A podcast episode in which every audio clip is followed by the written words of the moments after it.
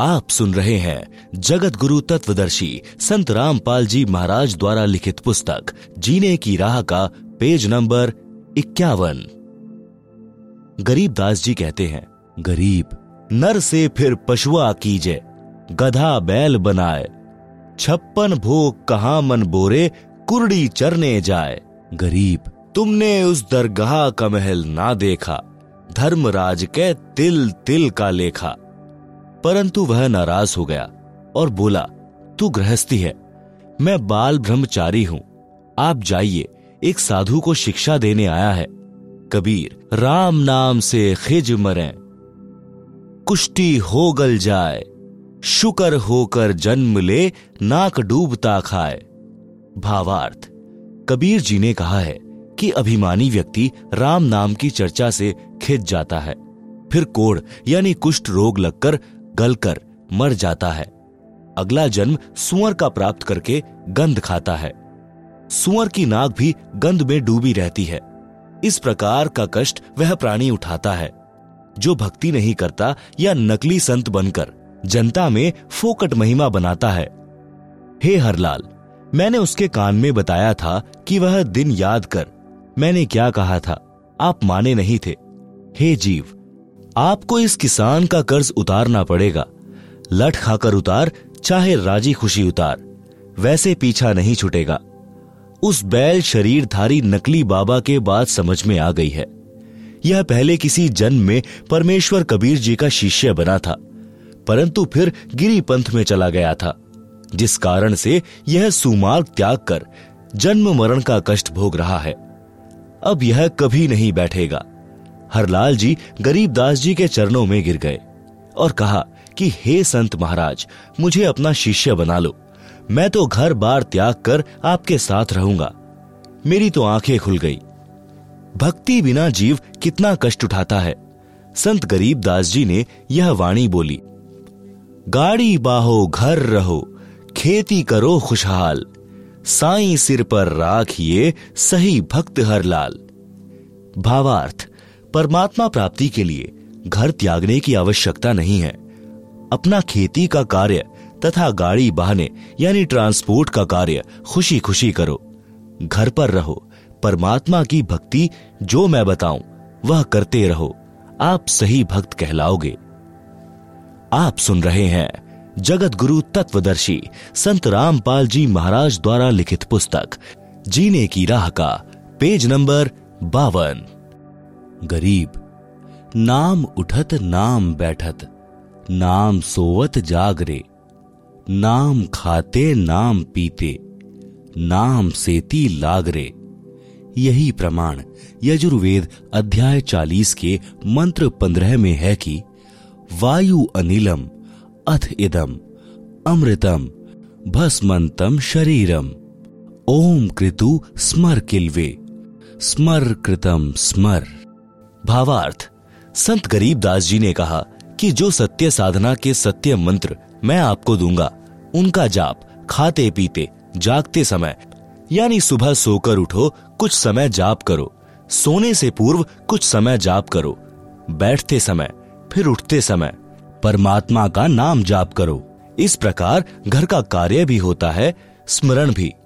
जैसे गांव में देखते हैं कि लोग सारा सारा दिन ताश खेलते हैं, हुक्के पर वक्त जाया करते हैं, राजनीति की बातें या किसी व्यक्ति की निंदा की चर्चा या सांग सिनेमा देखने में समय नष्ट करते हैं। उस समय को परमात्मा की भक्ति तथा सत्संग चर्चा सुनने में सदुपयोग करें तो मोक्ष संभव है।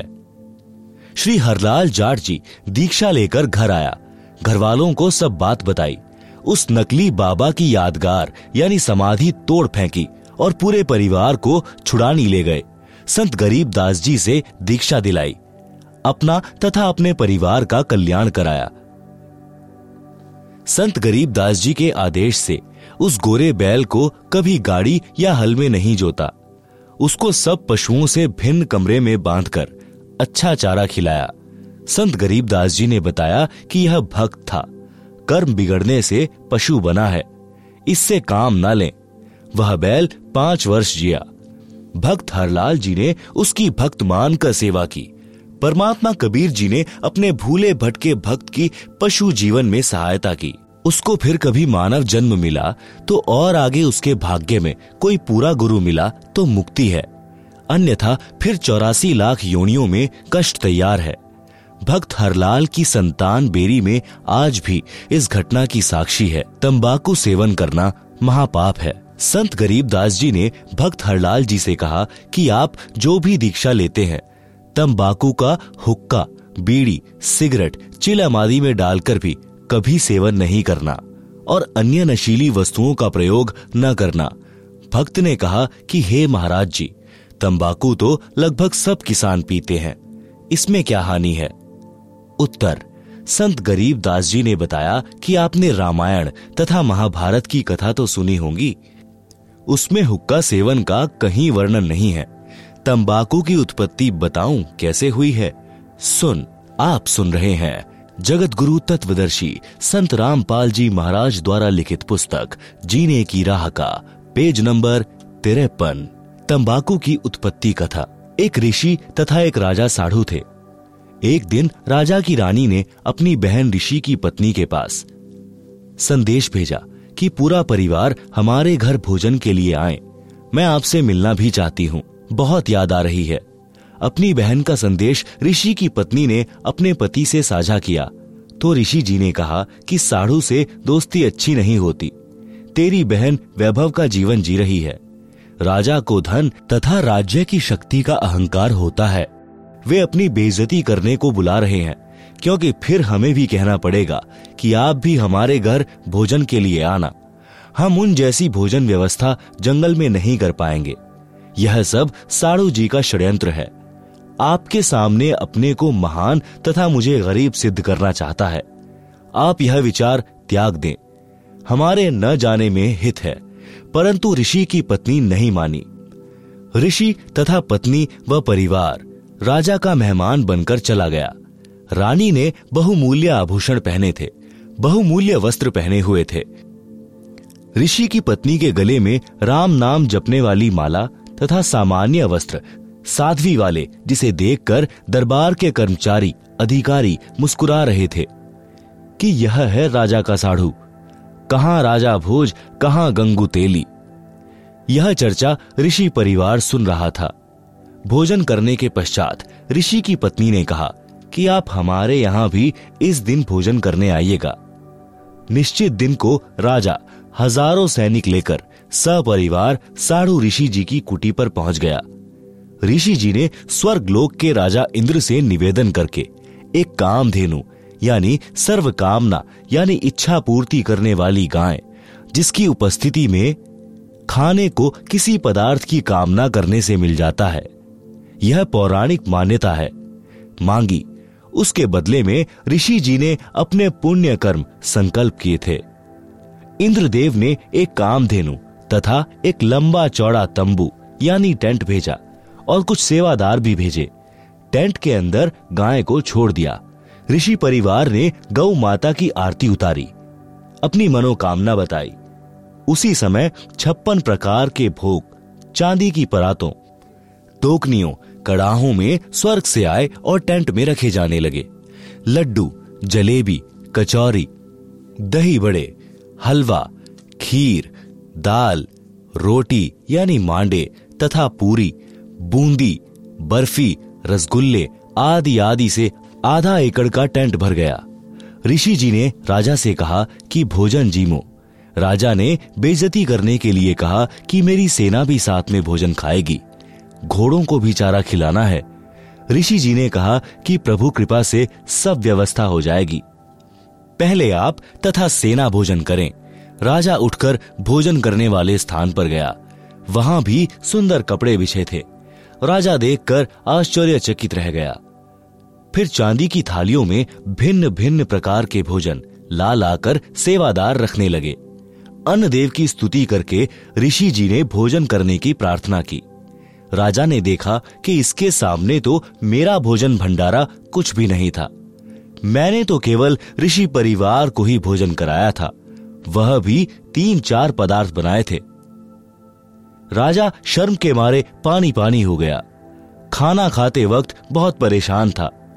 ईर्ष्या की आग धधकने लगी, बेइज्जती मान ली, सर्व सैनिक खाएं और सराहें। राजा का रक्त जल रहा था। अपने टेंट में जाकर ऋषि को बुलाया और पूछा कि यह भोजन जंगल में कैसे बनाया। ना कोई कड़ाही चल रही है, ना कोई चूल्हा जल रहा है। ऋषि जी ने बताया कि मैंने अपने पुण्य तथा भक्ति के बदले स्वर्ग से एक गाय उधारी मांगी है। उस गाय में विशेषता है कि हम जितना भोजन चाहें तुरंत उपलब्ध करा देती है। राजा ने कहा कि मेरे सामने उपलब्ध कराओ तो मुझे विश्वास हो। ऋषि तथा राजा टेंट के द्वार पर खड़े हो गए। अंदर केवल गाय खड़ी थी, द्वार की ओर मुख था। टेंट खाली था क्योंकि सबने भोजन खा लिया था। शेष बचा सामान तथा सेवक ले जा चुके थे। गाय को ऋषि जी की अनुमति का इंतजार था। राजा ने कहा कि ऋषि जी, यह गाय मुझे दे दो, मेरे पास बहुत बड़ी सेना है, उसका भोजन इससे बनवा लूंगा, तेरे किस काम की है।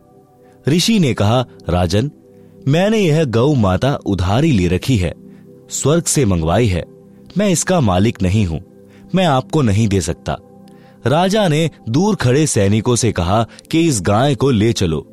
ऋषि ने देखा कि साढ़ू की नीयत में खोट आ गया है।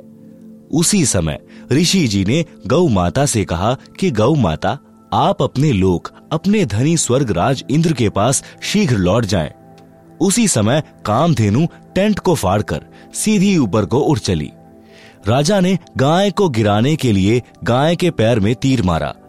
गाय के पैर से खून बहने लगा और पृथ्वी पर गिरने लगा।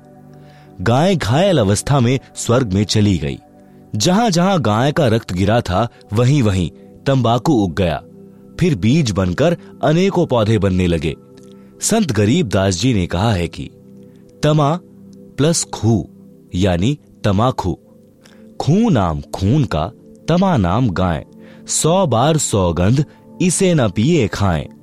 आप सुन रहे हैं जगत गुरु तत्वदर्शी संत रामपाल जी महाराज द्वारा लिखित पुस्तक जीने की राह का पेज नंबर 54। भावार्थ है कि फारसी भाषा में तमा गाय को कहते हैं, खू खून यानी रक्त को कहते हैं। यह तमाखू गाय के रक्त से उपजा है। इसके ऊपर गाय के बाल जैसे रूंग यानी रोम जैसे होते हैं।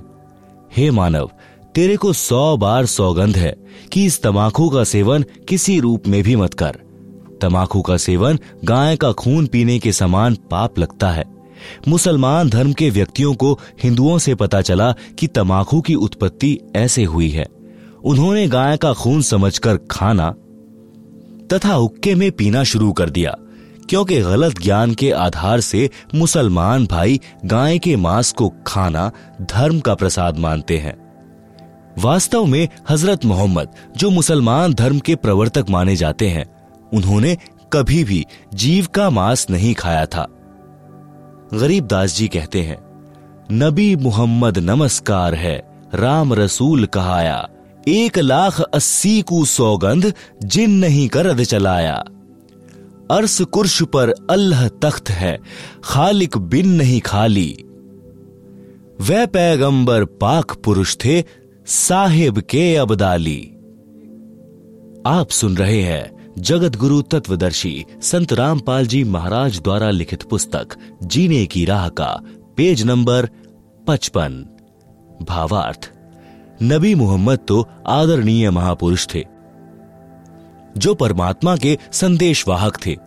ऐसे ऐसे 180,000 पैगंबर मुसलमान धर्म में यानी बाबा आदम से लेकर मोहम्मद तक माने गए हैं। वे सब पाक यानी पवित्र व्यक्ति थे, जिन्होंने कभी किसी पशु पक्षी पर करद यानी तलवार नहीं चलाई। वे तो परमात्मा से डरने वाले थे, परमात्मा के कृपा पात्र थे। बाद में कुछ मुल्ला काजियों ने मांस खाने की परंपरा शुरू कर दी, जो आगे चलकर धार्मिकता का अपवाद यानी बिगड़ा रूप बन गई। उसी आधार से सर्व मुसलमान भाई पाप को खा रहे हैं। फिर भ्रमित मुसलमानों ने तंबाकू का सेवन यानी खाना हुक्का बनाकर पीना प्रारंभ कर दिया। भोले हिंदू धर्म के व्यक्तियों ने उनकी चाल नहीं समझी। उनके कहने से तंबाकू का सेवन जोर शोर से शुरू कर दिया। वर्तमान में तो यह पंचायत का प्याला बन गया है, जो भारी भूल है, अज्ञानता का पर्दा है। इसे भूल कर भी सेवन नहीं करना चाहिए। संत गरीब दास जी ने फिर बताया है कि हे भक्त हरलाल जी, और सुन तमाकू के सेवन के पाप। पर द्वारा स्त्री का खोले, 70 जन्म अंधा हो डोले। मदिरा पीवे कड़वा पानी, 70 जन्म श्वान के जानी। मांस आहारी मानवा, प्रत्यक्ष राक्षस जान। मुख देखो न तास का, वो फिरे 84 खान। सुरापान मधमासाहारी, गमन करे भोगे पर नारी। 70 जन्म कटत हैं शीश, साक्षी साहिब हैं जगदीश। 100 नारी जारी करे, सुरापान 100 बार। एक चिलम हुक्का भरे, डूबे काली धार। हुक्का हरदम पीवते, लाल मिलावे धूर। इसमें संशय है नहीं, जन्म पीछले सूर। उपरोक्त वाणियों का भावार्थ वाणी संख्या 1 में कहा है कि जो व्यक्ति अन्य स्त्री से अवैध संबंध बनाता है, उस पाप के कारण वह 70 जन्म अंधे के प्राप्त करता है। अंधा गधा गधी, अंधा बैल, अंधा मनुष्य या अंधी स्त्री के लगातार 70 जन्मों में कष्ट भोगता है। वाणी संख्या 2, कड़वी शराब रूपी पानी जो पीता है, वह उस पाप के कारण 70 जन्म तक कुत्ते के जन्म प्राप्त करके कष्ट उठाता है। गंदी नालियों का पानी पीता है। रोटी न मिलने पर गुह यानी टट्टी खाता है। वाणी संख्या 3, जो व्यक्ति मांस खाते हैं वे तो स्पष्ट राक्षस हैं। उनका तो मुख भी नहीं देखना चाहिए, यानी उनके साथ रहने से अन्य भी मांस खाने का आदी हो सकता है, इसलिए उनसे बचें। वह तो 84 लाख योनियों में भटकेगा। वाणी संख्या 4-5, सुरा यानी शराब पीने वाले तथा पर स्त्री को भोगने वाले। मांस खाने वालों को अन्य पाप कर्म भी भोगना होता है। उनके 70 जन्म तक मानव या बकरा बकरी, भैंस या मुर्गे आदि के जीवनों में सिर कटते हैं। इस बात को मैं परमात्मा को साक्षी रखकर कह रहा हूँ, सत्य मानना। आप सुन रहे हैं जगत गुरु तत्वदर्शी संत रामपाल जी महाराज द्वारा लिखित पुस्तक जीने की राह का पेज नंबर 56।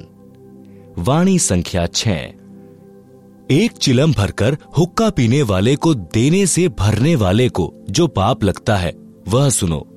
एक बार पर स्त्री गमन करने वाला, एक बार शराब पीने वाला, एक बार मांस खाने वाला पाप के कारण उपरोक्त कष्ट भोगता है। 100 स्त्रियों से भोग करे और 100 बार शराब पिए, उसे जो पाप लगता है वह पाप एक चिलम भरकर हुक्का पीने वाले को देने वाले को लगता है। विचार करो, तंबाकू सेवन यानी हुक्के में बीड़ी सिगरेट में पीने वाले, खाने वाले, करने वाले को कितना पाप लगेगा। इसलिए उपरोक्त सर्व पदार्थों का सेवन कभी ना करो। वाणी संख्या 7, समाज के व्यक्तियों को देखकर कुछ व्यक्ति हुक्का या अन्य नशीली वस्तुएं सेवन करने लग जाते हैं। यदि सत्संग सुनकर बुराई त्याग देते हैं तो वे जीव पिछले जन्म में भी मनुष्य थे। उनके अंदर नशे की गहरी लत नहीं बनती, परंतु जो बार बार सत्संग सुनकर भी तंबाकू आदि नशे का त्याग नहीं कर पाते, वे पिछले जन्म में सूअर के शरीर में थे। सूअर के शरीर में बदबू यानी बैड स्मेल सूंघने से तंबाकू की बदबू, पीने सूंघने की गहरी आदत होती है। वे शीघ्र हुक्का व अन्य नशा नहीं त्याग पाते। वे अपने अनमोल मानव शरीर रूपी लाल को मिट्टी में मिला रहे हैं। उनको अधिक सत्संग सुनने की राय दी जाती है। निराश न हो, सच्चे मन से परमात्मा कबीर जी से नशा छुड़वाने की पुकार प्रार्थना करने से सब नशा छूट जाता है। तंबाकू के विषय में अन्य विचार। तंबाकू यानी हुक्का पीने वालों की स्थिति बताई है संत गरीब दास जी के ग्रंथ में अथ तंबाकू की बैत नामक अध्याय में।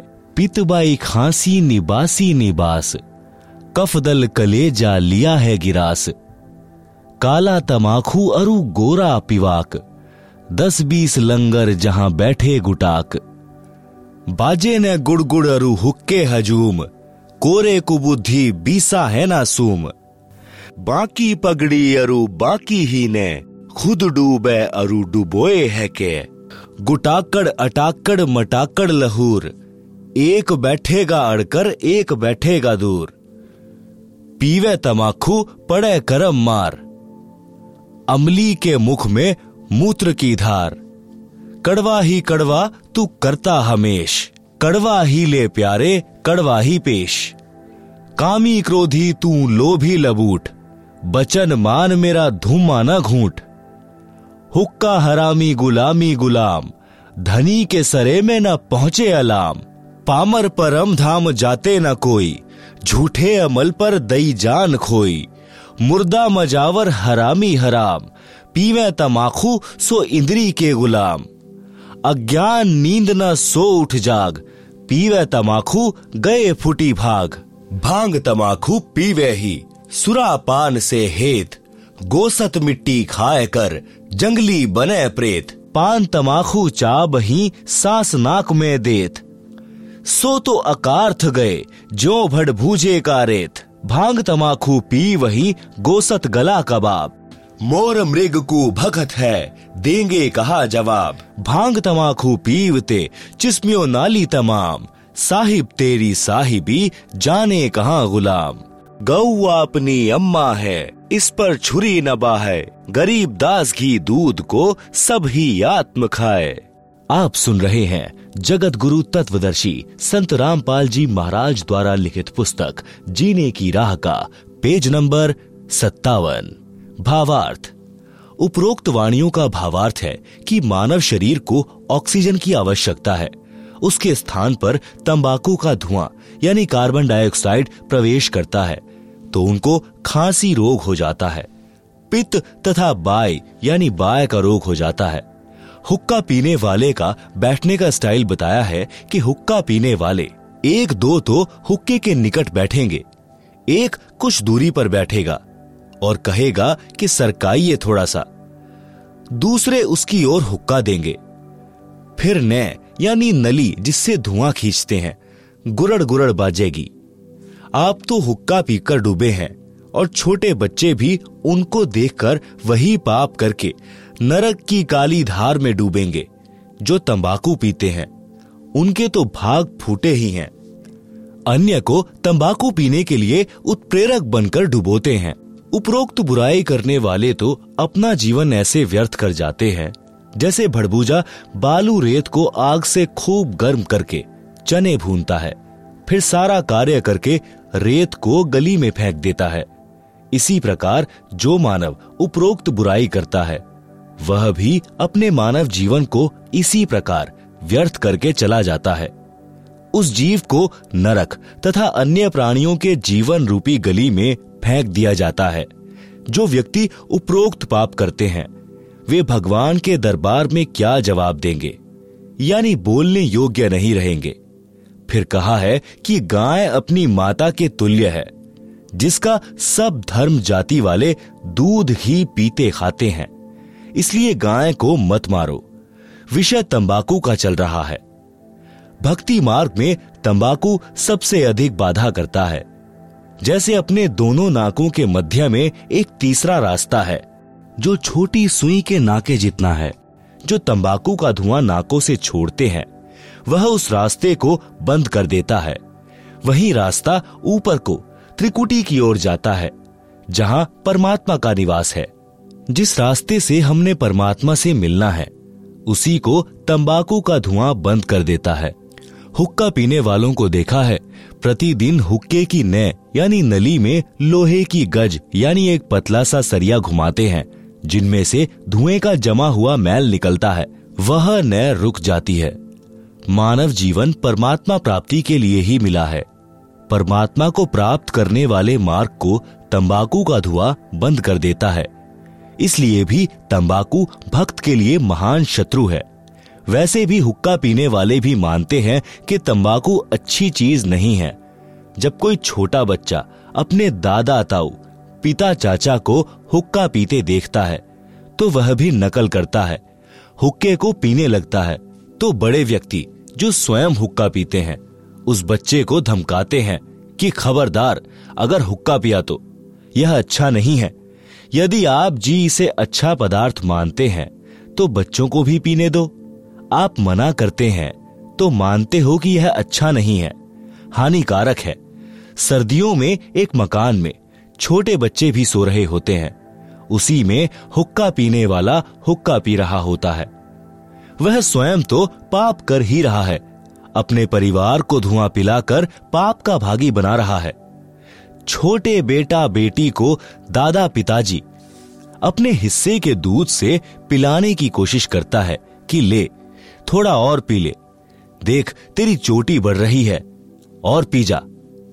इस प्रकार उसे दूध का गिलास पिलाकर दम लेता है, क्योंकि दूध बच्चे के लिए लाभदायक है। हुक्का बीड़ी पीने से मना करता है तो दिल तो कहता है कि तंबाकू पीना बुरा है, परंतु समाज में यह बुराई आम हो चुकी है, इसलिए पाप नहीं लगता। जैसे कई कबीले मांस खाते हैं, उनके बच्चों के लिए वह पाप आम बात है। इसी प्रकार तंबाकू पीना भी महापाप है, परंतु परंपरा पड़ गई है, पाप नहीं लगता, इसे त्याग देना चाहिए। भक्त हरलाल जी ने उसी दिन हुक्का तोड़ दिया, चिलम फोड़ दी, सर्व परिवार को वे सब बातें सुनाई, नाम दीक्षा दिलाई। कई पीढ़ी तक बेरी के उन परिवारों में हुक्का नहीं था। बाद में सत्संग के अभाव में फिर से कुछ कुछ पीने लगे हैं। आप सुन रहे हैं जगत गुरु तत्वदर्शी संत रामपाल जी महाराज द्वारा लिखित पुस्तक जीने की राह का पेज नंबर 58। तंबाकू से गधे घोड़े भी घृणा करते हैं। एक दिन संत गरीब दास जी गांव छुड़ानी जिला जज्जर वाले किसी कार्यवश घोड़े पर सवार होकर जींद जिले में किसी गांव में जा रहे थे। मार्ग में गांव मालखेड़ी जो कि जिला जींद के खेत थे, उन खेतों में से घोड़े पर बैठकर जा रहे थे। गेहूं की फसल खेतों में खड़ी थी। घोड़ा रास्ता छोड़कर गेहूं की फसल के बीचों बीच चलने लगा। खेतों में फसल के रखवाले थे, वे लाठी डंडे लेकर दौड़े और संत गरीब दास जी को मारने लगे कि तेरा दिमाग खराब हो गया है क्या, हमारी फसल का नाश कर दिया, घोड़े को सीधा नहीं चला सकता। ज्यों ही उन्होंने संत गरीब दास जी को लाठी मारने की कोशिश की तो उनके हाथ ऊपर को ही जाम हो गए। सब अपनी अपनी जगह पत्थर की मूर्ति के समान खड़े हो गए। 5 मिनट तक उसी प्रकार रहे। फिर संत गरीब दास जी ने अपना हाथ आशीर्वाद देने की स्थिति में किया तो उनकी स्तंभता टूट गई और सब पीठ के बल गिरे, लाठियां हाथ से छूट गई। ऐसे हो गए जैसे अधरंग हो गया हो। रखवालों को समझते देर नहीं लगी कि यह सामान्य व्यक्ति नहीं है। सबने रोते हुए क्षमा याचना की। तब संत गरीब दास जी ने कहा कि भले पुरुषों, क्या राह चलते व्यक्ति के साथ ऐसा व्यवहार करते हैं? मारने को दौड़े हो, पहले तो यह जानना चाहिए था कि किस कारण से घोड़ा फसल के बीच में ले गए हो। वे किसान बोले, अब बताइए जी, घोड़ा किस कारण से फसल में चला गया था? संत गरीब दास जी ने पूछा कि इस खेत में इस फसल से पहले क्या बीज रखा था। उन्होंने बताया कि ज्वार बोई थी। उससे पहले क्या बोया था? उन्होंने बताया कि तंबाकू बीजा था। संत गरीब दास जी ने बताया कि उस तंबाकू की बदबू अभी तक इस खेत में उठ रही है। उसकी बदबू से परेशान होकर मेरा घोड़ा रास्ता त्याग कर दूर से जाने लगा। उस तंबाकू को आप पीते हो, आप तो पशुओं से भी गए गुजरे हो। सुन लो ध्यान से, इसके बाद इस गांव में कोई व्यक्ति हुक्का नहीं पिएगा, तंबाकू सेवन नहीं करेगा। यदि आज्ञा का पालन नहीं हुआ तो गांव को बहुत हानि हो जाएगी। उस समय तो सबने हाँ कर दी। संत के चले जाने के पश्चात बोले कि भर लेना हुक्टी। जब हुक्टी यानी छोटा हुक्का भरने लगे तो हाथ से चिलम छूटकर फूट गई। दूसरी हुक्टी की चिलम लाए, वह भी हाथ में ही चूर चूर हो गई। खेत में जितनी हुक्की थी सब टूट गई, चिलम भी फूट गई। रखवाले डर गए कि उस संत की लीला है। गांव गए तो गांव के सब हुक्के टूट गए, चिलम फूट गई। पूरे गांव में हड़कंप मच गया, भय का वातावरण हो गया। रखवाले गांव में आए तो कारण का पता चला। उस दिन के पश्चात गांव में वर्तमान तक हुक्का यानी तंबाकू सेवन कोई नहीं पीता। गांव का नाम है मालखेड़ी। आप सुन रहे हैं जगत गुरु तत्वदर्शी संत रामपाल जी महाराज द्वारा लिखित पुस्तक जीने की राह का पेज नंबर 59। हुक्का पीने वाले कहते हैं कि ले मेरे पास कड़वा तंबाकू है, यह भर ले चिलम में। दूसरा कहता है कि यह मेरे वाला अधिक कड़वा है। संत गरीब दास जी ने बताया है कि मृत्यु के उपरांत यम के दूत उस कड़वा तंबाकू पीने वाले के मुख में मूत देते हैं। कहते हैं कि तू अधिक कड़वा कड़वा तंबाकू पीना चाहता था, ले प्यारे कड़वा मूत पी ले।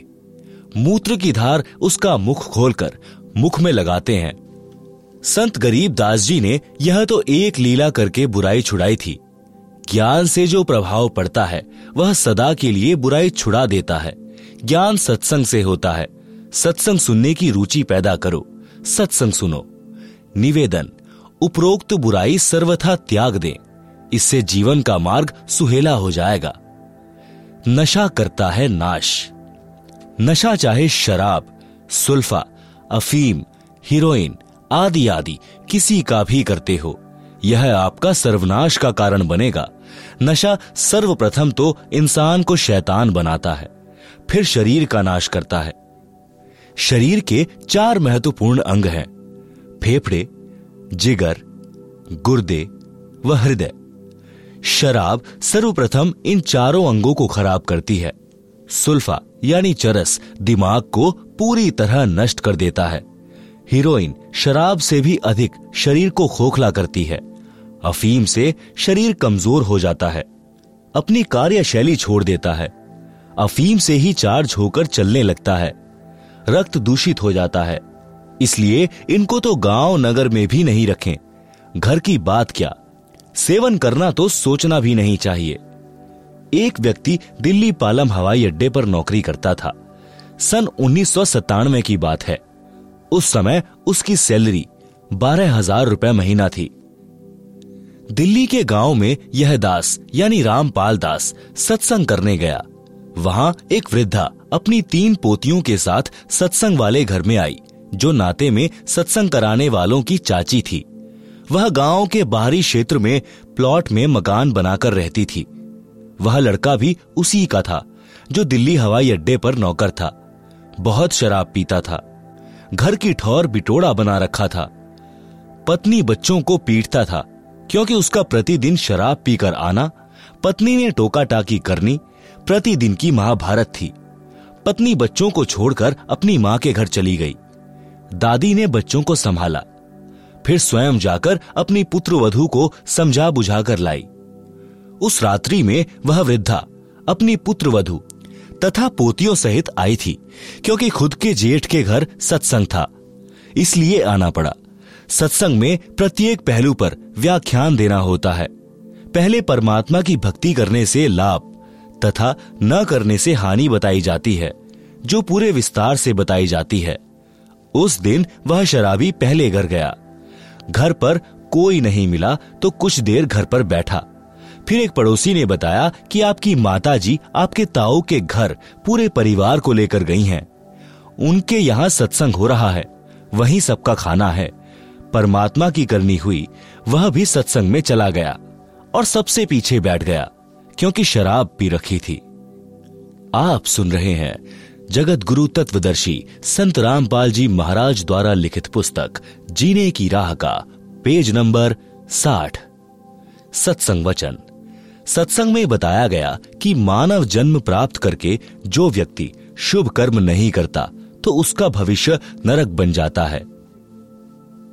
जो नशा करता है उसका वर्तमान तथा भविष्य दोनों नरक ही होते हैं। नशा इंसानों के लिए नहीं है, यह तो इंसान से राक्षस बनाता है। जो व्यक्ति पूर्व जन्म के पुण्य कर्मों वाले हैं उनको इस जन्म में उन शुभ कर्मों के प्रतिफल में अच्छी नौकरी मिली है या अच्छा कारोबार है। यदि वर्तमान में शुभ कर्म, भक्ति व दान धर्म नहीं करोगे तो भविष्य के जन्मों में गधा, कुत्ता, सूअर, बैल बनकर धक्के व गंध खाओगे। जैसे मानव, स्त्री या पुरुष जीवन में पूर्व के शुभ कर्म अनुसार अच्छा भोजन मिला है, अच्छा मानव शरीर मिला है। जब चाहो खाना खाओ, प्यास लगे पानी पियो, इच्छा बने तो चाहे दूध पियो, फल तथा मेवा यानी काजू बादाम खाओ। यदि पूरा गुरु बनाकर सच्चे दिल से भक्ति व सत्संग सेवा दान धर्म नहीं किया तो अगले जन्म में गधा, बैल या कुत्ता बनकर दुर्दशा को प्राप्त हो जाओगे। न समय पर खाना मिलेगा, न पानी, न कोई गर्मी सर्दी से मच्छर मक्खी से बचने का साधन होगा। मानव जीवन में तो मच्छरदानी ऑल आउट से बचाव कर लेते हैं, गर्मी से बचने के उपाय खोज लिए हैं, परंतु जब पशु बनोगे तब क्या मिलेगा। संत गरीब दास जी ने परमेश्वर कबीर जी से प्राप्त ज्ञान को इस प्रकार बताया है। नर से तीतू पशुआ कीजे गधा बैल बनाई, 56 भोग कहाँ मन बोरे कुरड़ी चरने जाई। भावार्थ, मानव शरीर छूट जाने के पश्चात भक्तिहीन तथा शुभ कर्महीन होकर जीव गधे, बैल आदि आदि की योनियों यानी शरीरों को प्राप्त करेगा। फिर मानव शरीर वाला आहार नहीं मिलेगा। गधा बनकर कुरड़ी यानी कूड़े के ढेर पर गंध खाएगा। बैल बनकर नाक में नाथा यानी एक रस्सी डाली जाएगी, रस्से से बंधा रहेगा। न प्यास लगने पर पानी पी सकेगा, न भूख लगने पर खाना खा सकेगा। मक्खी मच्छर से बचने के लिए एक दुम होगी, उसको कूलर समझना, पंखा या मच्छरदानी समझना। जिन प्राणियों के अधिक पाप कर्म होते हैं, पशु जीवन में उनकी दुम भी कट जाती है। 1-1.5 फुट का डंडा शेष बचता है, उसे घुमाता रहता है। आप सुन रहे हैं जगत गुरु तत्वदर्शी संत रामपाल जी महाराज द्वारा लिखित पुस्तक जीने की राह का पेज नंबर 61। एक बैल के पिछले पैर के खुर के बीच में लगभग 1.5 इंच बड़ी कील लग गई, चलने से और अधिक अंदर चली गई। बैल पैर से लंग करने लगा। हाली को लगा कि झटका लग गया है, नस पर नस चढ़ गई होगी, चलने से ठीक हो जाएगा।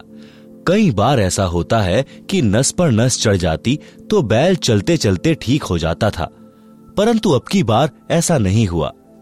सारा दिन बैल हल में चला, घर तक आया तो पैर को कठिनाई से पृथ्वी पर रख पा रहा था, धीरे धीरे चल पा रहा था। घर पर आते ही बैठ गया, चारा भी नहीं चरा। आंखों से आंसू निकल रहे थे क्योंकि दर्द अधिक था। सुबह बैल उठा ही नहीं, लेट गया, पैर पर सोजन अधिक थी। गांव से पशुओं का डॉक्टर बुलाया। पुराने समय की बात है, उस समय ऐसा ही इलाज होता था। डॉक्टर ने देखकर बताया कि इसके घुटने में बाय है, पुराने गुड़ को कूटकर नर्म करके पट्टी बांध दो, ठीक हो जाएगा। कील लगी थी खुर में यानी पैर के नीचे वाले हिस्से में। उपचार हो रहा था घुटने का। लगभग 1 महीने ऐसे चला। एक दिन घर के आदमी ने देखा कि बैल के पैर के तलवे यानी खुर के बीच से मवाद निकल रहा है। उसको साफ किया तो पाया कि कील लगी है। किसी औजार से कील निकाली। तब 1 सप्ताह में बैल ठीक हो गया। पेट भर चारा खाया, पानी पिया। विचार करें, जब यह प्राणी मानव शरीर में था तो उसने स्वप्न में भी नहीं सोचा था कि एक दिन मैं बैल भी बन जाऊंगा। अब बोलकर भी नहीं बता पा रहा था कि दर्द कहां पर है। कबीर जी ने कहा है कि जिह्वा तो वो है भली जो रटे हरि नाम, ना तो काट के फेंक दियो मुख में भलो ना चाम। भावार्थ, जैसे जीव शरीर का बहुत महत्वपूर्ण अंग है, यदि परमात्मा का गुणगान तथा नाम जाप के लिए प्रयोग नहीं किया जाता है तो व्यर्थ है, क्योंकि इस जुबान से कोई किसी को कुवचन बोलकर पाप करता है। बलवान व्यक्ति निर्बल को गलत बात कह देता है, जिससे उसकी आत्मा रोती है, बददुआ देती है। बोलकर सुना नहीं सकता क्योंकि मार भी पड़ सकती है। यह पाप हुआ। फिर किसी की निंदा करके, किसी की झूठी गवाही देकर, किसी को व्यापार में झूठ बोलकर, ठग कर अनेकों प्रकार के पाप मानव अपनी जीभ से करता है। परमेश्वर कबीर जी ने बताया है कि यदि जीभ का सदुपयोग नहीं करता है यानी शुभ वचन, शीतल वाणी, परमात्मा का गुणगान यानी चर्चा करना, धार्मिक सदग्रंथों का पठन पाठन तथा भगवान के नाम पर जाप स्मरण जीभ से नहीं कर रहा है तो इसे काट कर फेंक दो, कोरे पाप इकट्ठे कर रहा है। जीभ को काटने को कहना तो मात्र उदाहरण है जो सतर्क करने को है। कहीं जीभ काट कर मत फेंक देना। अपने शुभ कर्म शुभ वचन शुरू करना, यदि राम नाम व गुणगान नहीं कर रहा है तो पवित्र मुख में इस जीभ के चाम को रखना अच्छा नहीं है। आप सुन रहे हैं जगत गुरु तत्वदर्शी संत रामपाल जी महाराज द्वारा लिखित पुस्तक जीने की राह का पेज नंबर 62। मानव शरीरधारी प्राणी को वर्तमान में यानी सन 1970 से विशेष सुविधाएं प्राप्त हैं, जिस कारण से दिनों दिन परमात्मा से दूर होता जा रहा है। उतनी ही गति से मानव के दुख निकट आ रहे हैं। वित्तीय स्थिति में सुधार है परंतु मानसिक शांति समाप्त है। नशा इसका मुख्य कारण है। एक पिता नौकरी पर गया है, बच्चों की आशा होती है कि पिताजी आएंगे, कुछ आवश्यक वस्तुएं लाएंगे। पिताजी आते हैं तो छोटे छोटे बच्चे दौड़ कर लिपटते हैं, प्यार पाते हैं। जिन बच्चों का पिता नशा करता है उनके घर में कलह का होना स्वाभाविक है। बच्चे भयभीत रहते हैं, उनका मानसिक विकास शारीरिक विकास दोनों ही नहीं हो पाते। वह घर नरक समान हो जाता है। आज जो शराब पीकर मस्त हैं, उनकी इज्जत समाज में भी नहीं होती। अगले जन्म में वह व्यक्ति कुत्ता बनेगा, टट्टी खाएगा, गंदी नाली का पानी पिएगा, फिर पशु पक्षी बनकर कष्ट पर कष्ट उठाएगा। इसलिए सर्व नशा व बुराई त्याग कर इंसान का जीवन जियो। सभ्य समाज को भी चैन से जीने दो। एक शराबी अनेकों व्यक्तियों की आत्मा दुखाता है, पत्नी की, पत्नी के माता पिता, भाई बहनों की, अपने माता पिता, बच्चों की, भाई आदि की। केवल एक घंटे के नशे ने धन का नाश, इज्जत का नाश, घर के पूरे परिवार की शांति का नाश कर दिया। क्या वह व्यक्ति भविष्य में सुखी हो सकता है? कभी नहीं। नरक जैसा जीवन जिएगा। इसलिए विचार करना चाहिए, बुराई तुरंत त्याग देनी चाहिए। एक प्रश्न, किसने देखा है कि अगले जन्म में क्या होता है? उत्तर, उदाहरण के लिए एक समय एक अंधा व्यक्ति जंगल की ओर जा रहा था। आगे एक सज्जन व्यक्ति खड़ा था। उसने कहा कि हे सूरदास जी, इधर मत जाओ, यह रास्ता भयंकर जंगल में जाता है। खूंखार शेर चीते आदि आदि जानवर रहते हैं, आप लौट जाइए। यदि अंधे ने नशा नहीं कर रखा होगा तो तुरंत मुड़ जाएगा। यदि नशे में है तो कहेगा कि किसने देखा है कि जंगल में भयंकर शेर चीते सर्प आदि जानवर रहते हैं, और यह कहकर अपने पथ पर बढ़ जाता है। विचार करें, अंधे को दिखाई नहीं देता और आंखों वाले की बात पर विश्वास नहीं करता तो उसको कौन से तरीके से समझाया जाए? यदि नहीं मानता है तो उसकी वही दशा होगी जो आंखों वाला बता रहा था, शेर मार डालेंगे। इसी प्रकार संत जन आंखों यानी ज्ञान नेत्र वाले हैं। उन्होंने हमें बताया है जो ऊपर वर्णन किया गया है। हम ज्ञान नेत्रहीन अंधे हैं। यदि हम संतों की शिक्षा पर विश्वास करके रास्ता नहीं बदलेंगे तो वही होगा जो ऊपर बताया गया है। नर से फिर पीछे तू पशुआ कीजे, गधा बैल बनाई, 56 भोग कहाँ मन बौरे, कुरड़ी चरने जाई। आप सुन रहे हैं जगत गुरु तत्वदर्शी संत रामपाल जी महाराज द्वारा लिखित पुस्तक जीने की राह का पेज नंबर 63। कुछ व्यक्ति तो यहाँ तक कह देते हैं कि देखा जाएगा जो होगा। उनसे निवेदन है कि गधा बनने के पश्चात आप क्या देखोगे? फिर तो कुम्हार देखेगा। इस प्रकार के प्रवचन सत्संग में अवश्य सुनाए जाते हैं।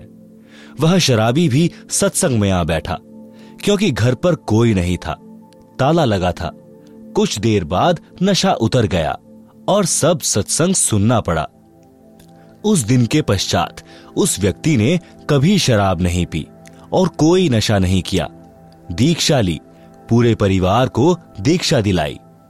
हम यानी लेखक तथा साथ सत्संग में गए कुछ भक्त सुबह गांव के बाहर घूमने के लिए गए तो रास्ते में उस व्यक्ति यानी एयरपोर्ट वाले का घर था।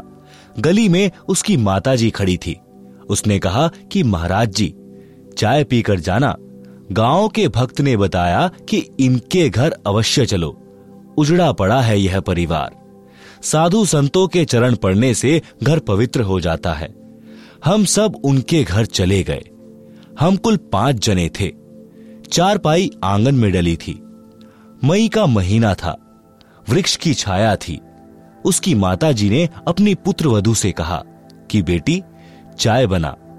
उस बेटी ने चूल्हे में आग जलाकर डेगची में पानी डालकर चाय बनाना शुरू कर दिया।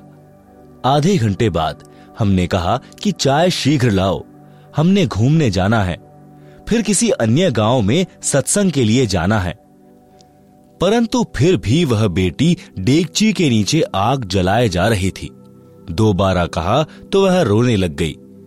गांव का भक्त उठकर गया तो पता चला कि घर पर न चीनी है, न चाय पत्ती और न ही दूध है।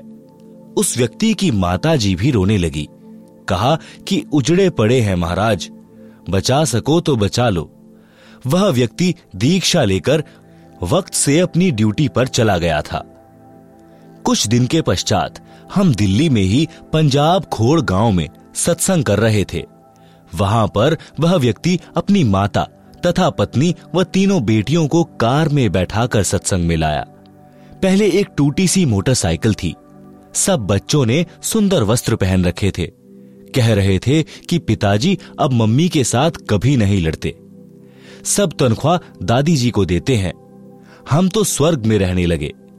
दादी जी बोली कि उस दिन आपके ऐसे दर्शन हुए कि हम तो उजड़े बस गए। मैंने कहा कि माई, तेरा बेटा बुरा नहीं था, इसने ये अच्छे विचार कभी सुने ही नहीं थे। यदि पहले ये विचार सुनने को मिल जाते तो यह बुराई करता ही नहीं। यह सब परमेश्वर कबीर जी की कृपा है जो उस दिन यह सत्संग में आ गया और इसकी आत्मा का मैल साफ हो गया। आपका परिवार नरक से निकलकर स्वर्ग में निवास कर रहा है। परमात्मा की मर्यादा में रहना, कभी कष्ट नहीं आएगा। भक्ति करते रहना, कई पीढ़ी का उद्धार हो जाएगा। इस प्रकार सत्संग से मानव उद्धार होकर विश्व में शांति, आपसी प्रेम बढ़ता है। सत्संग विचार अवश्य सुना करो। पढ़े भक्ति मर्यादा पृष्ठ 307 पर। आप सुन रहे हैं जगत गुरु तत्वदर्शी संत रामपाल जी महाराज द्वारा लिखित पुस्तक जीने की राह का पेज नंबर 64। माता पिता की सेवा व आदर करना परम कर्तव्य। प्रत्येक माता पिता की तमन्ना होती है कि मेरी संतान योग्य बने, समाज में बदनामी न ले, अच्छे चरित्र वाली हो, आज्ञाकारी हो, वृद्धावस्था में हमारी सेवा करे, हमारी बहू हमारे कहने में चलने वाली आए, समाज में हमारी इज्जत रखे, वृद्धावस्था में हमारी सेवा करे, प्यार से व्यवहार करे। सतयुग, त्रेता, द्वापर तक यह मर्यादा चरम पर रही। सब सुखी जीवन जीते थे। कलयुग में कुछ समय तक तो ठीक रहा, परंतु वर्तमान में स्थिति विपरीत ही है। इसे सुधारने का उद्देश्य लेखक यानी रामपाल दास रखता है। आशा भी करता हूं कि भगवान की कृपा से, ज्ञान के प्रकाश से सब संभव हो जाता है, हो भी रहा है और होगा, यह मेरी आत्मा मानती है। माता का संतान के प्रति प्यार। एक लड़के का पिता मृत्यु को प्राप्त हो गया। उस समय वह 10-11 वर्ष का था। माता ने अपने इकलौते पुत्र की परवरिश की। माता तथा पिता दोनों का प्यार माताजी ने दिया कि कहीं पुत्र को पिता का अभाव कष्ट न दे। लड़का युवा होकर शराब का आदी हो गया तथा वैश्यागमन करने लगा। माता से नित्य रुपए मांगे और आवारागर्दी में उड़ाए। एक दिन माता के पास पैसे नहीं थे। शराब के नशे में माता को पीटा तथा वैश्या के पास गया। उस दिन पैसे नहीं थे तो वैश्या ने कहा कि अपनी माता का दिल निकाल ला। उल्टा घर आया, माता बेहोश थी। छुरा मारकर माता का दिल निकाल कर चल पड़ा। नशे में ठोकर लगी और गिर गया। माता के दिल से आवाज आई कि बेटा, तेरे को चोट तो नहीं लगी। नशे से बना शैतान वैश्या के पास माता का दिल लेकर पहुंचा तो वैश्या ने कहा कि जब तू अपनी माता का हितैषी नहीं है तो मेरा क्या होगा। किसी के बहकावे में आकर तू मुझे भी मार डालेगा। मेरे को तो तेरे से पीछा छुड़ाना था कि अब तू निर्धन हो गया है, मेरे किस काम का। इसलिए यह शर्त रखी थी कि तू माता का दिल निकाल नहीं सकता, क्योंकि वह तेरे को कभी किसी वस्तु के लिए मना नहीं करती थी। हे शैतान, चला जा मेरी आंखों के सामने से। यह कहकर वैश्या ने उसे घर से बाहर धक्का देकर द्वार बंद कर लिया। वह शैतान घर आया, माता के शव पर विलाप करने लगा। कहा कि माता जी, हो सके तो भगवान के दरबार में भी मुझे बचाना। आवाज आई कि बेटा, कुछ नहीं हुआ, बस तेरे को खुश देखना चाहती हूं। उसी समय नगर के लोग आए, थाने में सूचना दी। उस अपराधी को राजा ने फांसी की सजा दी। राजा ने फांसी चढ़ाने से पूर्व उसकी अंतिम इच्छा जानी तो उस लड़के ने कहा कि कुछ नागरिकों को बुलाया जाए। मैं अपनी कारगुजारी को सबके साथ साझा करना चाहता हूं। नगर के व्यक्ति आए।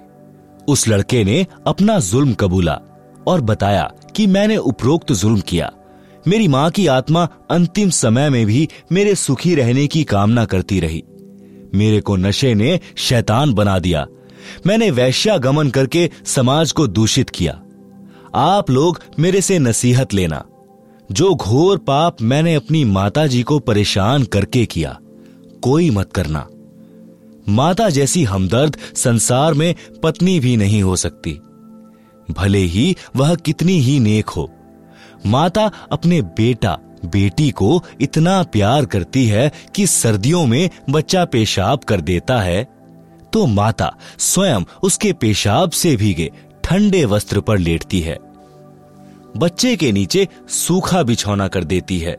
यदि बच्चा भूख से रो रहा होता है तो खाना बीच में छोड़कर उसे पहले अपना दूध पिलाकर शांत करती है। आप सुन रहे हैं जगत गुरु तत्वदर्शी संत रामपाल जी महाराज द्वारा लिखित पुस्तक जीने की राह का पेज नंबर 65। पिता बच्चों की हर संभव गलती क्षमा कर देता है। परमात्मा कबीर जी ने कहा है कि पिता अपने पुत्र पुत्री के सर्व अपराध क्षमा कर देता है। अवगुण मेरे बाप जी बख्शो गरीब नवाज, जो मैं पूत कपूत हूं तो भी पिता को लाज। शब्दार्थ, परमात्मा सर्व प्राणियों का पिता है। पिता में विशेषता होती है कि उसका बेटा बेटी अज्ञानता में गलती कर देते हैं और वे पिता से क्षमा याचना कर लेते हैं कि भविष्य में कभी गलती नहीं करेंगे, तो पिता उनको तुरंत क्षमा कर देता है। इसलिए भक्त परमात्मा से विनय करता है कि हे दीन दयाल, आप तो सबके पिता हो, मेरे अवगुण यानी अपराध पिता होने के नाते क्षमा करना। मैं कपूत यानी निकम्मा पुत्र भी हूं, तो भी आप पिता का कर्तव्य पालन करके क्षमा करना। राम भक्त की पत्नी का देहांत हो गया।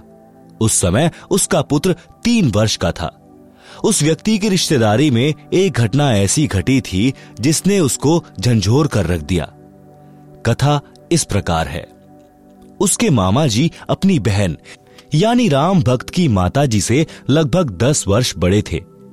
मामा जी के 2 पुत्र थे। राम भक्त की मामी जी का देहांत हो गया। मामी जी ने दूसरा विवाह कर लिया। दूसरी पत्नी को पुत्र हुआ। दूसरी पत्नी पहले वाली के पुत्रों से ईर्ष्या करने लगी। यह विचार किया कि 15 एकड़ जमीन है, 3 जगह बटेगी। उसने उन बच्चों को कांच पीसकर दूध तथा खाने में खिला पिला दिया, जिससे दोनों को धीरे धीरे रोगी होकर मृत्यु हो गई है। डॉक्टर ने बताया कि बच्चे कांच खा गए हैं, जिस कारण से इनकी मृत्यु हुई है। एक दिन उसकी पत्नी ने पड़ोसन से बताया कि मैंने ऐसे ऐसे किया, मेरे बेटे को 15 एकड़ जमीन मिल गई। उस स्त्री ने मेरे मामा जी को बताया। मामा जी छोटी मामी को बहुत प्यार करते थे और उस पर विश्वास करते थे। उन्हें विश्वास नहीं हो रहा था। एक दिन छोटी मामी अपने भाई से बता रही थी कि मैंने ऐसे ऐसे किया, तेरे भांजे को 15 एकड़ जमीन मिल गई। आप सुन रहे हैं जगत गुरु तत्वदर्शी संत रामपाल जी महाराज द्वारा लिखित पुस्तक जीने की राह का पेज नंबर 66। यह बात मेरा मामा भी सुन रहा था क्योंकि वह खिड़की से बाहर स्वाभाविक खड़ा था। मामी का भाई बोला कि बहन, तूने जुल्म कर दिया, इस पाप को कहां रखेगी। आज के बाद मैं तेरी शक्ल देखने भी नहीं आऊंगा। मामा जी का दिमाग फटने को हो गया। घर त्याग कर अपनी बहन के घर पर आ गया, यानी हमारे यानी राम भक्त के घर पर जीवन व्यतीत किया। कुछ वर्ष के पश्चात छोटी मामी से जन्मा वह पुत्र भी मर गया। वह छोटी मामी किसी के साथ भाग गई। पता चला कि उस व्यक्ति ने उसके गहने छीनकर मारकर कुएं में डाल दिया। पुलिस को पता चला तो उस व्यक्ति को फांसी लगाई गई। इस सर्वनाश महाभारत को याद करके राम भक्त ने दूसरा विवाह नहीं किया। लड़के को अपने साथ रखता, हल जोतता था तो पुत्र को कंधे पर बैठा कर रखता था, थक जाता तो वृक्ष के नीचे लेटा देता, स्वयं खाना बनाता, स्वयं स्नान कराता, कपड़े साफ करता।